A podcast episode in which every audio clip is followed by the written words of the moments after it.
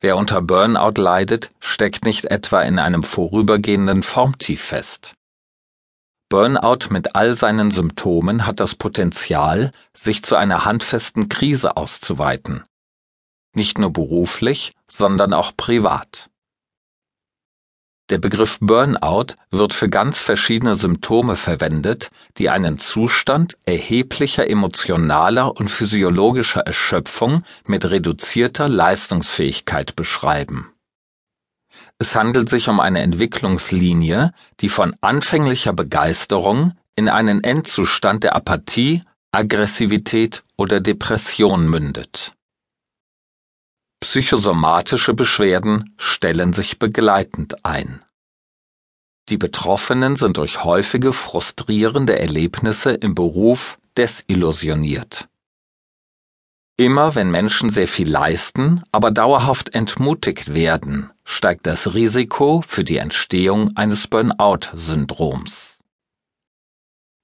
Nach Schätzungen fühlen sich ca. 15 Prozent der deutschen Bevölkerung wegen Belastungen in der Arbeit ausgebrannt. Burnout kann nahezu alle sozialen Gruppen treffen. Von Führungskräften, Freiberuflern, Angestellten bis hin zu Schülern. Vor allem Menschen in sozialen Berufen und in Führungspositionen der Wirtschaft unterliegen einem erhöhten Risiko. Als begünstigend erweisen sich zum Beispiel eine hohe Arbeitsbelastung, geringe Personal- und Finanzressourcen, unklare Grenzen zwischen Berufs- und Privatleben, hohe oder unklare Zielvorgaben, falsche Arbeitsorganisation und Rahmenbedingungen, schlechte Teamatmosphäre und Kompetenzgerangel.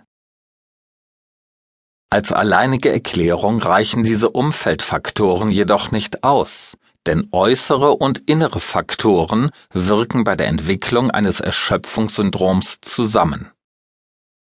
Die inneren Faktoren spielen eine entscheidende Rolle dabei, dass es überhaupt so weit kommen kann. Gefährlich wird es, wenn diese inneren Faktoren mit äußeren Faktoren kollidieren, das heißt die eigenen Ziele und Wünsche durch äußere Bedingungen verhindert werden. Sie wollen zum Beispiel erfolgreich sein, doch Ihre Kollegen, Ihr Chef oder Ihre Kunden. Wenn Sie den Mut finden, einen anderen Weg zu gehen als den, der Sie in die Sackgasse geführt hat, werden Sie den Ausstieg aus der Erschöpfungsspirale finden. Sie brauchen dazu ein wenig Zeit und Geduld, doch die Anstrengung lohnt sich. Das Work-Life-Balance-Programm wurde von Dr. Christina Wiesemann entwickelt, um die Balance zwischen den hohen beruflichen Anforderungen und den inneren Zielen, Wünschen und Bedürfnissen zu verwirklichen. Dr. Wiesemann führt sie Schritt für Schritt durch diesen Balanceakt, um den Lebensweg zu einer erfüllten beruflichen und privaten Ausgeglichenheit zu beschreiten. Am Ende dieses Weges werden Sie über eine vertiefte Selbsterkenntnis verfügen, die Sie auch bei zukünftigen Hindernissen auf Ihrem weiteren Lebensweg begleiten. Das Hörbuch gliedert sich in zwei Teile. Teil 1 auf der ersten CD hilft Ihnen, Ihr Burnout-Problem besser zu verstehen. Zunächst hören Sie, wie Sie die Anzeichen für Burnout rechtzeitig erkennen können.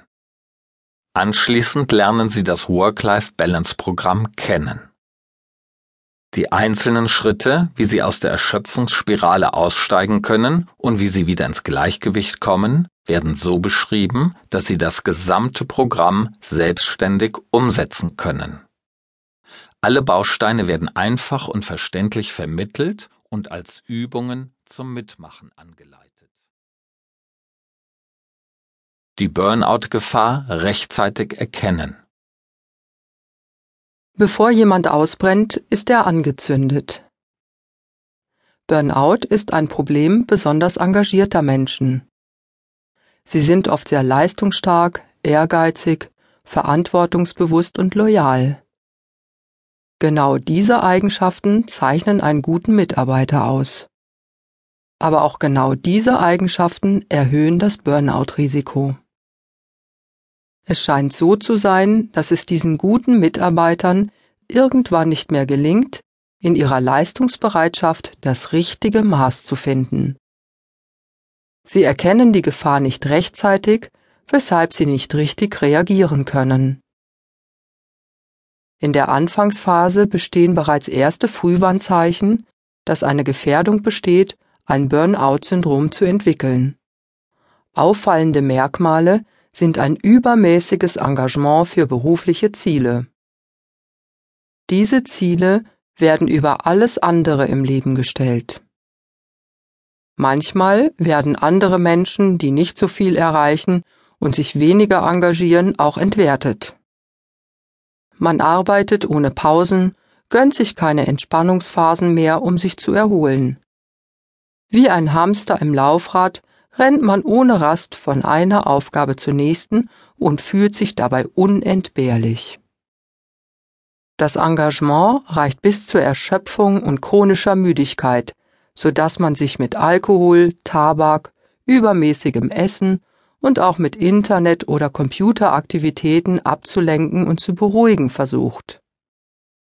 Andere Bedürfnisse werden komplett ignoriert. Burnout bietet, wie jede Krise, auch eine Chance.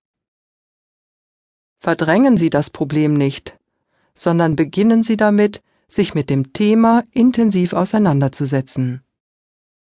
Burnout ist nämlich nicht gleich Burnout. Es vollzieht sich in einem schleichenden, für den Betroffenen oft unmerklichen Prozess.